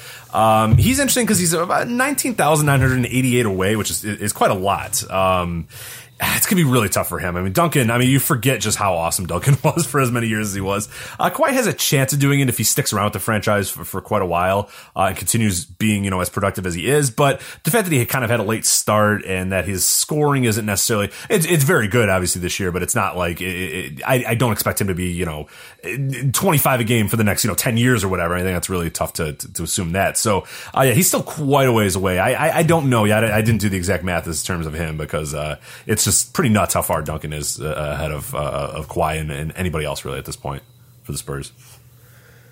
Yeah, I mean, it would take it at least eleven seasons from last year's pace, which would you know, put him at thirty six. Okay, and last yeah. year was you know uh, like twenty five points per game. That's that's pretty rare. Uh, I mean, you know, he, he, could get better, but yeah, that's. Um, I mean, it's not impossible, but it's expecting that would, of course, is you know would be uh, pretty ridiculous. But yeah, he. I'm I think there's a good chance, uh, in fact, a very good chance that he'll get in that uh, you know ten thousand club. He's only you know really three years away from that, and um, and very possibly could be in that twenty thousand club by the time you know uh, all is said and done. But as far as you know passing Duncan, that's uh, uh that's a lot to ask. Uh, next, the Toronto Raptors. Um, leading the way, and also the active leader, uh, DeMar DeRozan, with 11,456 points, uh, 19.3 points per game. He's 19th among these uh, in points per game, 25th in points. Um, and uh, interesting discussion about who the best player in franchise history is. I don't think it's DeMar right now. But if Demar sticks around with the team for long enough, I think it could be one of those things where the longevity outweighs the peak, and he would pass, you know, Bosh and Carter at uh, some point. But I think that's and and, and Lowry at, at, some point as well, depending on how long Lowry sticks with the team. So I think that there's some interesting discussion to be had there. Yeah, as far as those guys, yeah, it's it, it's tough. I mean, DeRozan, I think when it's all said and done, probably will be the man um, there. But yeah, it's again, it's a franchise. Like I want to say Vince Carter, but like I'm, I'm sure most Raptors, fans, I think they've kind of given it up now. But uh, most Raptor fans would probably be a little little upset by that. But I feel like Carter is still the guy. But yeah, it, it's it's becoming a little bit more of a discussion. I mean, Bosh is a guy who uh, obviously had a very you know quite a few great years as well. Um, but I, I, feel like when it's all said and done, it's going to be DeRozan. But right now, I, I, I think I would go Vince Carter. Yeah, yeah, yeah. Bosh is number two with uh, just over ten thousand points. Carter had nine thousand four hundred twenty points, uh, so not quite uh, ten thousand. Uh, number four on the list, uh, Andrea yeah, wow. with uh, six thousand five hundred eighty-one points. Yeah. Um, Morris Peterson uh, is is fifth. Lowry is sixth, so he'll be climbing up the ranks. He'll, pass Bargnani uh, this year, so that'll be a little bit better. At least he'll be in the top four. And then Jose Calderon with uh, more than five thousand points. So yeah, that's uh, obviously, the Raptors' history been better lately, but still not, uh, not, not a lot of guys, you know, up on uh, above five thousand points. Yes, which you know, which for new yeah, franchises is somewhat. You, you, obviously don't want the junkyard dog in like your top ten. Or I, I don't know if he actually is, but it's just you know, it's it's it's pretty interesting. But yeah, as, as time goes on, they uh, they'll they'll work that out. Yeah, absolutely. So, uh, Next, uh, the Utah Jazz, uh, who's uh, not no one should be surprised about this, but Karl Malone with um, uh, thirty six thousand three hundred seventy four points, twenty five point four points per game. That is uh, first in over overall points and eighth in points per game. Uh, very clearly the best player in franchise history. Although Stockton obviously pair along with him, you know the all time combo that they had is you know is not too far from that him in terms of greatness. Um, they actually have four players with more than ten thousand points for the franchise. Adrian Dantley did it as well in the early 80s, and Darrell Griffith from 81 to 91 as well. Uh, also uh, on the uh, top 10 list is uh, Thurl Bailey, Andre Kirilenko, Pete Maravich, Gordon Hayward, of course, who just left with over 8,000 points. Uh, Deron Williams with uh, 7,500 points. And uh, Mehmet Okur with uh, 7,200 points. So um, interesting uh, interesting list Yeah, your active leaders, uh, Derrick Favors at 19. He's got 5,128, uh, averages about 20, uh, 12.1 points per game. Uh, this is going to be a little tricky for him. He's uh, he's he's only 31,248 away. Uh, so even if we assume he goes back to his That's career all. high output of a, little over a little over 1,100, uh, which is a few years ago, he's about 28 seasons away from uh, from a lone spot. So uh, he is probably the only about two seasons away from the top 10. Uh, and given sort of what's happened with the Jazz and and, and you know assuming he you know gets a little bit healthy, I think he can get in that top 10 uh, before it's all said and done. But I don't uh, do not think he is going to uh, be taking over Carmelo's spot. So. Yeah, not so much. My he shoot for Pete Maravich? That's definitely Right, yeah. possible. He's about three thousand points behind Pete. So yeah, over th- yeah, three or four years, that's that's definitely a possibility. Uh, in our final franchise, the uh, Washington Bullets slash Wizards franchise, and the leader is uh, Elvin Hayes with uh, fifteen thousand five hundred and fifty-one points, uh, twenty-one point three uh, points per game. He's fourteenth in points per game, twenty-second in points overall. I would say it's either him or Wes Unseld in terms of the best player in franchise history, depending on uh, what you uh, measure. They had their greatest success with them uh, together. They also made a finals with just Unseld and um, and um, uh, um, uh, gosh, I'm blanking. Black Magic uh, point guard. Um, Wait, what's your point? uh, Earl Monroe. Oh, there we go. Okay, I was, I was, I wasn't sure you were. Yes, Earl Monroe. Sorry. Oh, geez. So anyway, uh, getting late for us. And um, so, uh, but what's really interesting here to me is that they are the only franchise without a 2000s player in their top six, and in fact, they don't even have a 90s player in their uh, top six. Um, and Jeff Malone is the only 80s player um, in their uh, top six. He's number two from 84 to 1990. So. Um, uh, John Wall is, is seventh on this list. He's uh, and he's going to you know be shooting up the uh, ranks soon, which we'll talk about in a little bit. But that's uh, uh, really interesting that you know most of the players who had the great success, you know, that we're talking about the guys, you know, in the. Uh, in, in the 60s to, to 70s, or you know, the, the obviously Hayes and Unseld in those years, and Phil Chenier in the uh, the 70s years when they were at their peak, ending with the uh, the 79th finals loss. Uh, yeah, it's kind of a interesting franchise in that respect. Yeah, that, that, that there isn't anybody that you don't get, you know, uh, um, you know, many people from those different. Yeah, but it, it's. I think it speaks, like you said, that they haven't really been great in quite a while, and uh, yeah, it's it, it's just an interesting history of the, the franchise. It's been around for quite a while, but uh, yeah, it doesn't really necessarily have you know a, a super you know a ton of great eras. It was like you know they had a few little blips here and there, but for the most part, and especially the past few years, it's been better, but it still hasn't been you know quite great, and they haven't really been uh, that uh, top top tier franchise in, in quite a while. But uh, active leader though, uh, doing his best to, to get the Wizards back on track is John Wall, uh, and he'll likely crack the top four this season, and he certainly has a chance at the the franchise record. He's about one, uh, six thousand one hundred thirty two points behind uh, Hayes, so he could break the record in about four seasons uh, if all things go well. Which you know for John Wall, I feel like they should. So and he seems pretty committed to that franchise. So I, I think when it's all said and done, uh, he will be the franchise leader and and, and probably pretty easily um, be considered one of the best players in, the, in that franchise's history. But uh, yeah, it'll be interesting to see how it goes over the next few seasons.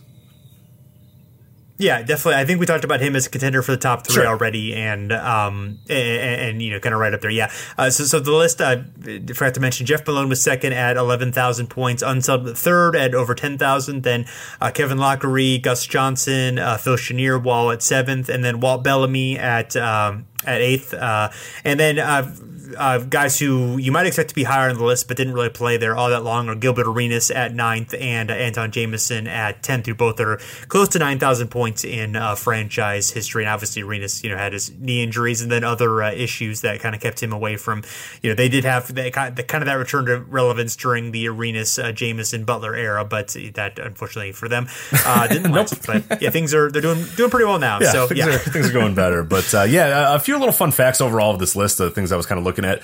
Uh, you know, we, we were kind of talking about overall, you know, the top scorers that we consider undoubtedly the best players. So there were quite a few where we said, ah, maybe, or, you know, he has a case or whatever, but guys that we were like, no doubt, yes, this is the top one. Uh, there was only 12 that I counted. And, and are you kind of surprised by it being as low as it was?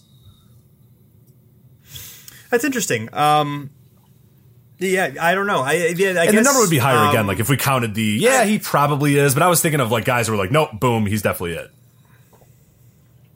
Okay, yeah, as far as definite, I mean, it's about it's a little more than the third of the uh, league. Yeah, that is a little bit surprising, actually. And I think about it. I mean, I, I do think of scoring as a um, yeah, I, think is the most important thing that you can do. There are very few great players who have you know been able to be you know incredibly effective without you know having the ability to score you know at a high volume at a high efficiency you know all that good stuff. Um, you know the, the, there's that's truly kind of the rare cases where you're, you're not like a Bill Russell you know for example he still scored 15 points per game. So um, yeah, that is a little bit surprising. I would have expected to be a little bit more than that, at least, you know, like maybe 20 or so. So the fact that it's only, you know, 12 there. I mean, obviously those guys are, you know, if, if they're not there, they're fairly close to the, they're, you know, they're in the top, you know, three or four generally, or, you know, maybe they didn't have longevity there, but they have a high amount of points per game. But yeah, that is a little bit of a surprise. Uh, and far some other you know fun facts here. Highest point per game average uh, the the among the leading scorers was Wilt, uh, Michael Jordan, Kareem, and the lowest point per game average among the leading scorers is Del Curry, Mike Conley, and David West. So not a huge surprise there. Uh, kind of the early franchises and a little bit more of the charter franchises all in the highest. So just a little fun names there, but uh, yeah, uh, pretty fun to kind of fun little exercise to kind of go through all these.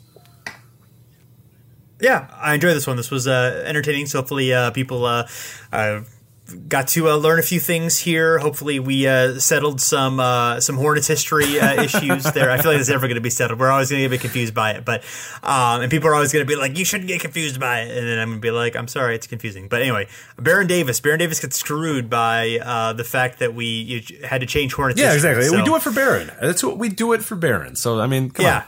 we're doing it for Baron. Yes, yes. Um, I would do anything for Baron, but I won't do that. Uh, anyway, so we should. Uh, what, what should we do to uh, support the uh, Over and Back Classic NBA podcast? Oh, there's plenty. You can follow us on Twitter at Over and Back NBA. You can go on Facebook as well, Over and Back NBA. Uh, you can find us on iTunes and Google Play and wherever you get your podcasts as well. You just search Over and Back uh, or look up Over and Back NBA. Subscribe to us, and then of course ratings because that's our sustenance. If you don't rate us, we uh, we feel unloved and um, we need to be loved because we uh, we have very fragile egos. So make sure you go on there on iTunes or Google Play, Yeah. wherever you get your podcast from. Uh, make sure you're subscribing, and then of course make sure you're giving us a review because that makes us very very happy. Uh, and also you can see some of our work uh, on the step back as well. We're doing some uh, some written stuff as well. We should be doing a lot more throughout the season as well. So uh, go to fansided.com, go to the step back, the NBA vertical, and you'll find our written content as well as well as you know links to the uh, the podcast as well. But of course, uh, Twitter, Facebook, uh, definitely the best places to get at us and, and discuss stuff. And you have a little fun project going on too that I think people should follow. Yeah, uh, follow um, on Twitter uh, NBA 20 years ago, and it's a uh, uh, basically just kind of recording what's happening in the uh, NBA uh, 20 years from the uh, date of the uh, tweets. So uh, obviously we're in the midst of the 1997 off season right now, so we're tweeting about some fun stuff going on during that time, and some some good countdowns and some fun fun vid- video clips, and kind of experimenting with what exactly we're going to do with that. We're also going to be incorporating what was happening 20 years ago into the podcast. So we'll be doing some uh, uh, 1997 98 uh, themed uh, as the uh, season develops, so we'll have some fun with uh, that as well, including uh, that won't be exclusively we're doing. We'll also be doing uh, other things as well, but we'll be incorporating that into it. So it should be uh, an enjoyable time. All right, well, thanks everyone for uh, checking us out, and we'll be back again soon.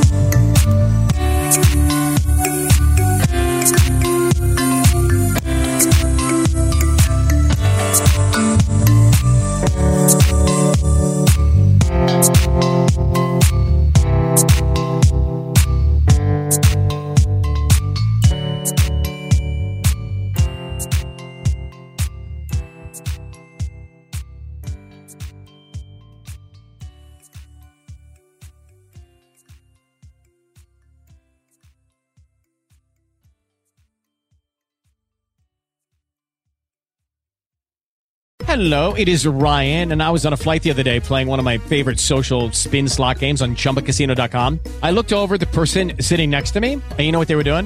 They were also playing Chumba Casino. Coincidence? I think not. Everybody's loving having fun with it. Chumba Casino is home to hundreds of casino style games that you can play for free anytime, anywhere, even at 30,000 feet. So sign up now at chumbacasino.com to claim your free welcome bonus. That's chumbacasino.com and live the Chumba life. No purchase necessary. Group. Void were prohibited by law. See terms and conditions. 18 plus.